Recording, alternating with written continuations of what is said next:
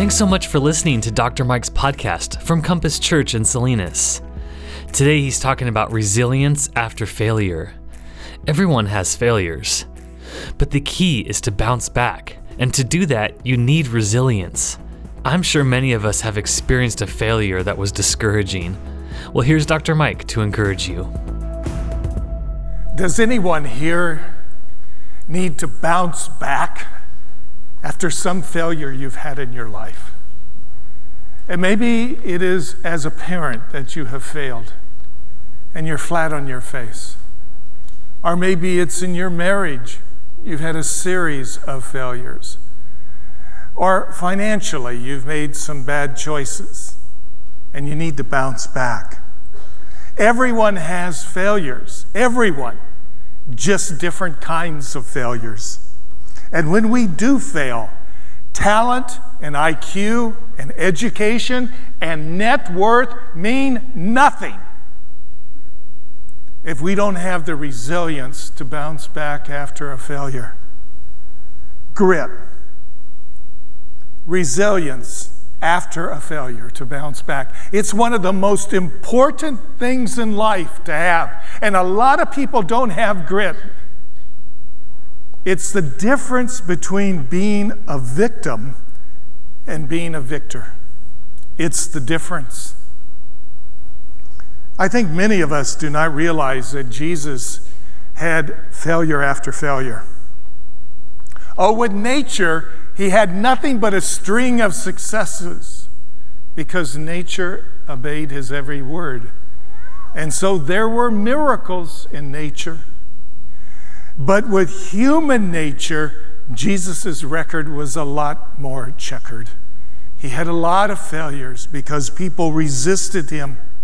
Most people did not in Jesus' day have miracles done in their life because they resisted him, and therefore there were no miracles.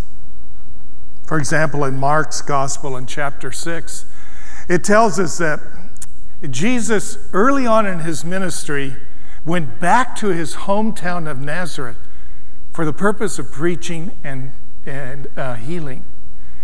But when he got there, the people rejected him. And in fact, they took him to a cliff on the edge of town because it's high up on a mountain ridge and tried to push him over and kill him. Every time I take a tour to Israel, we go to Nazareth and we stand in the very spot. There's only one cliff like this. We stand in that very spot and imagine what Jesus must have felt like as his own hometown tried to push him over the cliff. Mark records this they took offense at him. He could not do any miracles there. Offended by Jesus, mad at Jesus preventing him from doing any miracles. You could write the word failure across this passage about Nazareth, and you'd have it right because he failed in his own hometown. And it's only the beginning of a string of failure after failure for him. Do you know that his own brothers and sisters thought he was a fake, they rejected him. It was not until after the miracle of the resurrection that they believed in him. And his very disciples betrayed him when he was arrested and crucified. He had spent three years building into them the truth that one day he would die purposely for our sins. He would be crucified, but he would rise from the dead. But they didn't believe him. Three years invested in them. And in the end, they didn't believe him. They hid during his crucifixion out of fear. Failure with his closest friends and disciples, that's failure. Try to put yourself in Jesus' shoes. How would you have reacted if you were him? Gotten angry, bitter, revengeful. Those are common reactions when people misbehave like that and hurt us. But if we had reacted that way, we would have made ourselves a victim instead of a victor. This is so important for us to know. Our reaction makes us either a victim or a victor. Your reaction to people around you and what they do and to your circumstances, you're in total control about whether you become a victim or victor because you can choose your reaction. I wonder if anybody could honestly title a biography of Jesus with the word failure. His teaching turned the world upside down. He inspired fantastic art and architecture and literature through the centuries, and he spawned many, many charitable groups that have relieved the suffering of the world in his name, and he's transformed person after person, including many of us, and broken chains in our life. Could we write failure across his biography because he had so many failures? That's what people in his time said. He was a failure, and that's why they crucified him. But what should be the title of Jesus' biography, with all of his failures, is this resilience after failure. Isn't that the resurrection? On Friday, did he not look like a complete failure?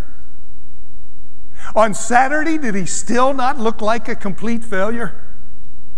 It was only on Sunday when he rose from the dead that he became a victor instead of a victim. That's the greatest act of resilience in history, isn't it? The resurrection. That's resilience. Pure grit. He bounced back literally from the dead and turned deserters into disciples, cowards into, the into courageous people. And he turned the Roman world upside down after they had killed him. Resilience. Bouncing back after a string of failures. It's the key to all that Jesus did. Do you see that? It's the key to everything he did. And everyone needs it sooner or later. You need it, I need it.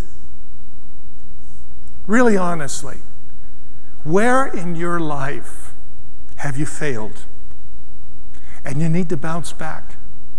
You need resilience after your failure. Where is that for you? Well, how do we get this kind of resilience? Well, first, if you're going through hell, keep moving forward. If you're going through hell, keep moving forward. Nazareth was just a bad experience for Jesus, a failure. His preaching failed to convince everyone, anyone. So, what did Jesus do the next morning after they tried to push him over a cliff? He went to the next town and kept on preaching. That's resilience. He looked for more responsive, open minded people. He got up and tried again. He kept preaching. He looked for people who are willing to be helped, who are willing to learn something new. Sometimes grit is simply getting up the next morning and trying again. That's what Jesus did. I've been a Raiders fan all my life. I thought there were only three of us. Now there's about five of us. I can tell you that in this church, it is very lonely to be a Raiders fan. but even if you're a rabid 49er fan, if you know football, you know that one of the greatest quarterbacks in NFL history was Kenny Stabler, the snake. He was colorful, he was rebellious, but he picked apart defenses and led the Raiders to victory after victory. But he had plenty of interceptions. One of the classic stories in football is after a particularly bad game of interceptions. A reporter interviewed Stabler and he said, Kenny, what do you think about after you throw an interception? And Kenny, who was always a man of few words, said, Throw deep. Throw deep. Keep throwing for the touchdown. Everyone who has resilience does that. Babe Ruth was asked what he thought about after striking out. He said, hitting a home run the next time I'm up. I love that. That's what it means to refuse to be a victim. Think about hitting a home run the next time you're up instead of striking out. Peter Drucker, the great business guru, in his uh, book Effective Executives, writes I would never promote a person who didn't have some failures. Really? You look for failures in a person's track record, yes? Drucker said if you're not having some failures, you're standing too close to the target. You're standing too close to the target. Winston Churchill, who had many, many failures. In fact, there was a period of over 10 years where he described it as living in the wilderness. Nobody wanted to be around him. People thought he was dead politically. My favorite quote from him is this I go from failure to failure with enthusiasm. That's why he bounced back from failure to failure with enthusiasm. Honestly, this is one way to read the life of Jesus. He had a string of failures with human nature, but Jesus went from failure to failure with enthusiasm. Every day he got up and tried again. That day in Nazareth was like walking through hell wasn't it? The pain of his own family and hometown trying to push him over a cliff. He was walking through hell. But he kept on walking and preaching and trying to reach people. Honestly, who is Nazareth for you? What is Nazareth for you? You're walking through hell with them.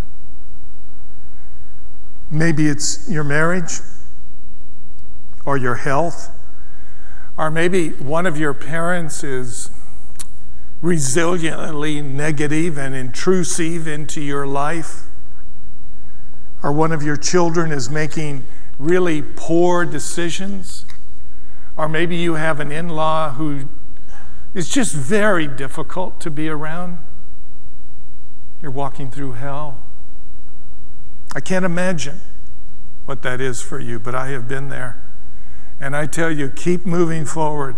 Keep moving forward when you're going through hell. Decide to be a victor instead of a victim.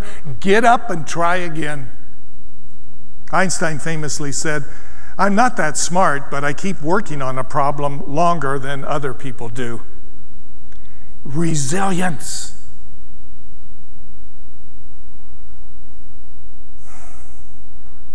I have to warn you, though, no one can do this for you. Your wife can't do this for you. Your husband can't do this for you. A friend can't do this for you. You know, baseball has designated hitters. Somebody with a lot of skills can go to the plate for you and take your swing, swings for you. There are no designated hitters in life. You have to swing your own bat. No one can do this for you. Everyone has had failures, even Jesus.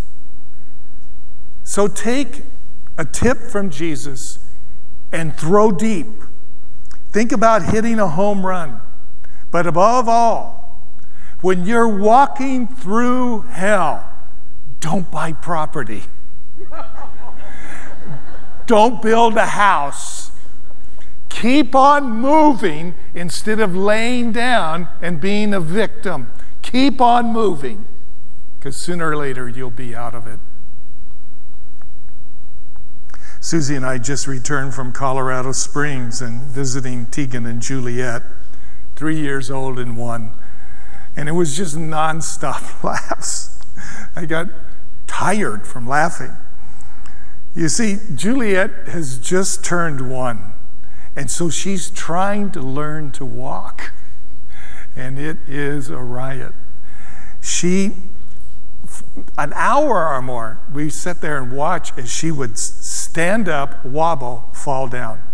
Immediately stand up with a smile on her face, wobble, and fall down again, still with a smile on her face and then stand up immediately again and take a part of a step and fall down again and get up immediately. All toddlers are optimists.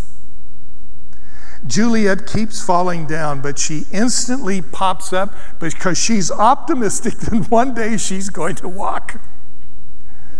Resilience. Listen to me. Every toddler knows that everything you want is on the other side of failure. It's on the other side of failure. That's why you need resilience after failure to bounce back, because it's on the other side. Everything Juliet wants is on the other side of falling down, so she keeps bouncing up and trying again. You must follow her example. What is that for you? Where do you need to get back up? Secondly, failure does not mean you are a failure. Failure is merely feedback or an education on how you can pr- improve. It's just feedback. Juliet knows that failure is not a person, it's just a happening, it's just an event. So there's no shame on her face as she falls down.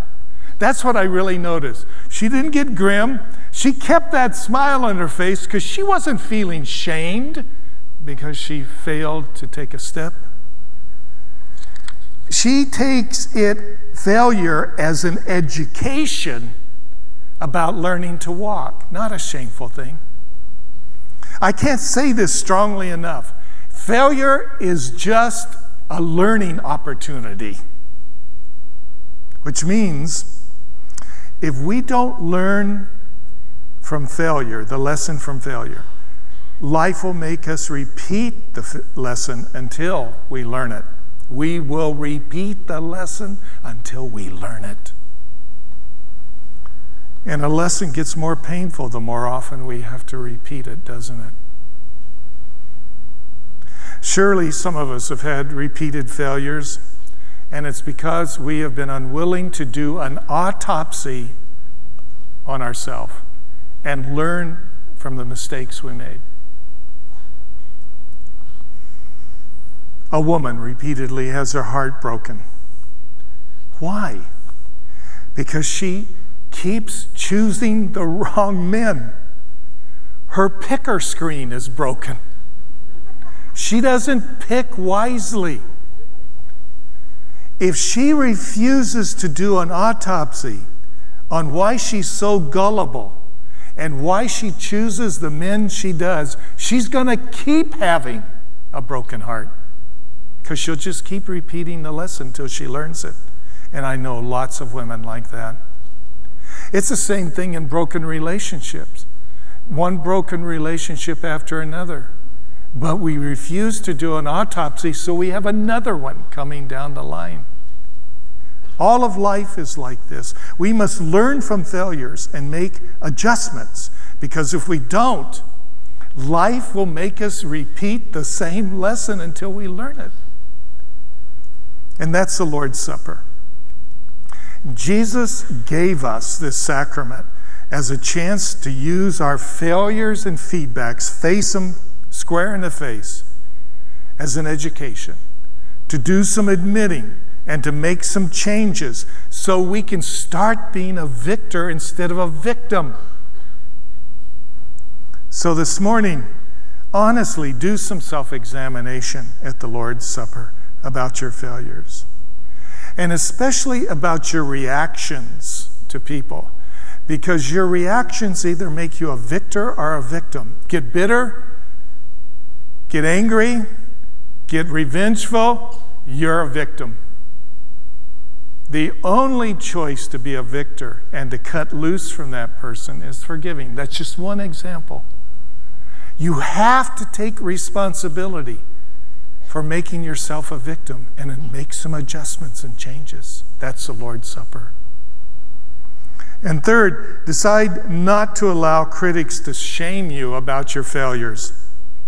Don't let them shame you. Surely, many of us here have people who've tried to shame us because of failures in our life.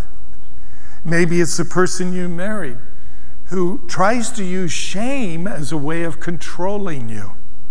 Or maybe it's your father or mother. Even though you're grown and out of the house and on your own, they still try to shame you to control you. Maybe they've actually said to you, Shame on you. Shame on you.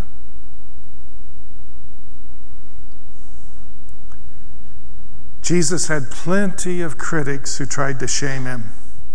Did you know at one point in Jesus' life, his critics called him satanic? They said he was the devil himself. You talk about trying to shame Jesus, to call him the devil. Jesus ignored them, and you should too. He didn't try to change the opinion of his critics because Jesus knew that if a person wants to be your critic, she or he won't let the facts stop them. If a person wants to be your critic, they will not let the facts stop them. So ignore them like Jesus did, because it's a waste of time to try to change their mind. Another time in John chapter 6, Jesus is preaching to a huge crowd, and they don't like his preaching. They're following him because he, oh, he's multiplied bread and fish to feed 5,000 and he's done other miracles and they love the show. He's the greatest show going on in Israel. You know what? They, they like what Jesus can do for them. But when he starts to preach about what he wants them to do for him, they say, oh, that's a hard preaching. I don't like that. I don't want to do those things. And they left him. Verse 66 says, Many left him.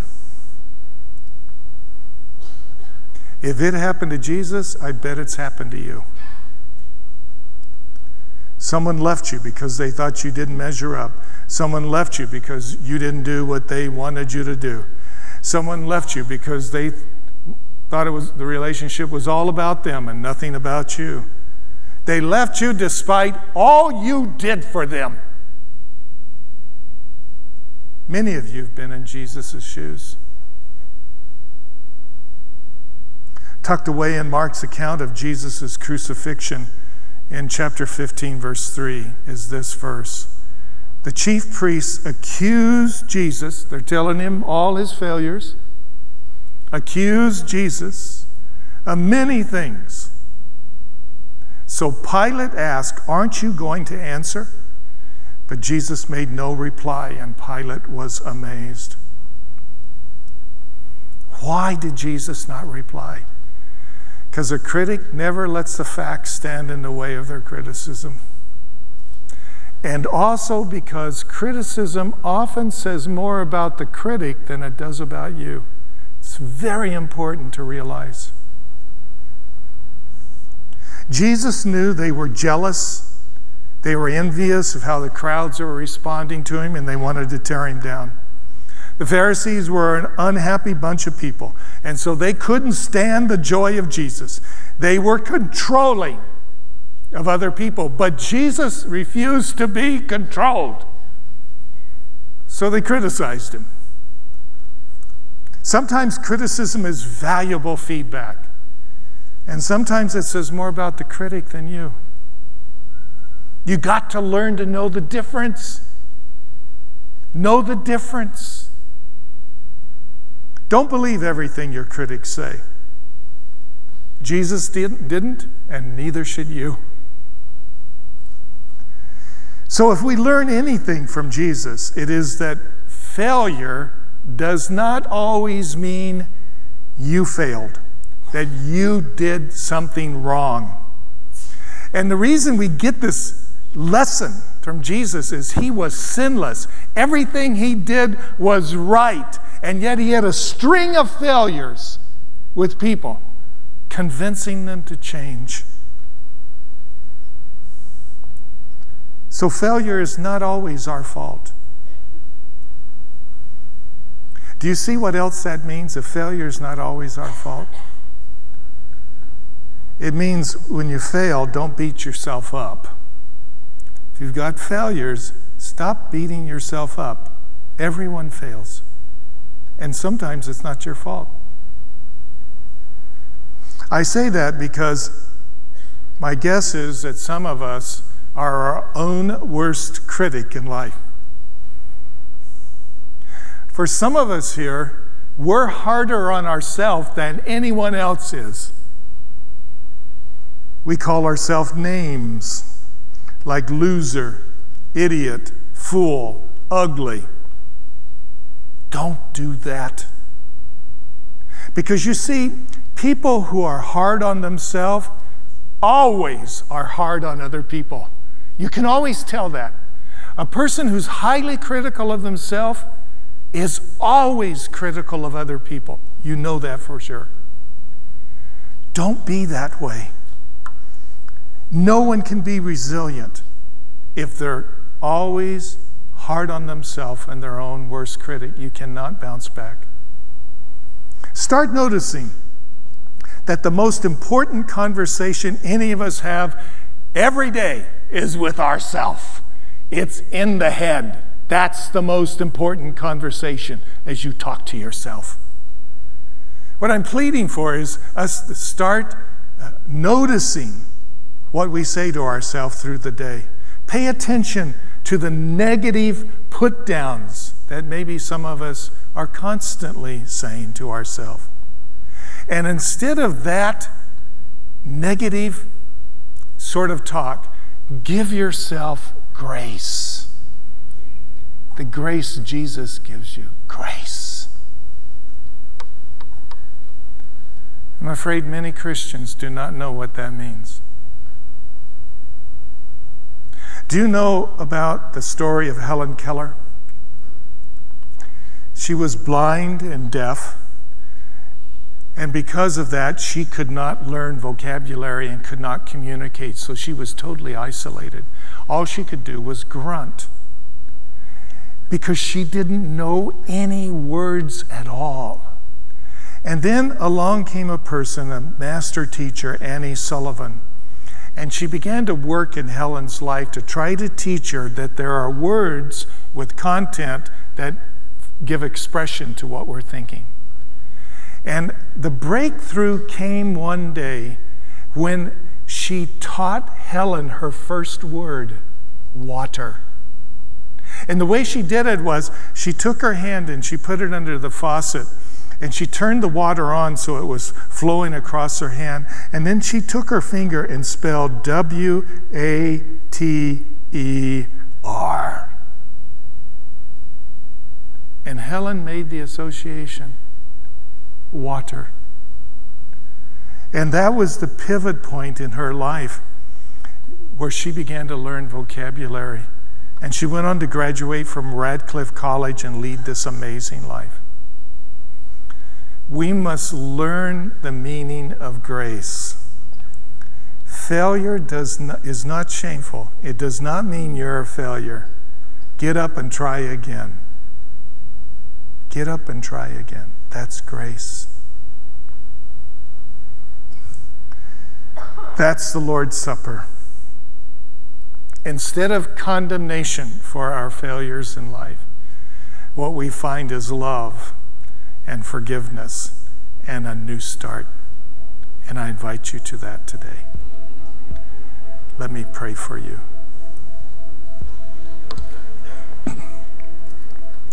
Lord, we ask that you'd set aside these common elements for supernatural use and that your Holy Spirit would speak to us about our failures and help us to do an autopsy seriously so that we could learn and make changes and start to win more instead of lose. Help us today, Jesus. Amen.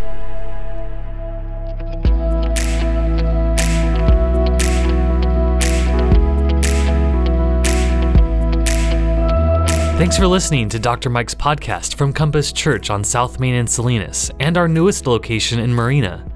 All of us here hope you'll share this message with someone who needs encouragement, and then subscribe to our podcast so you'll automatically get new episodes each week. God bless you and thanks for listening.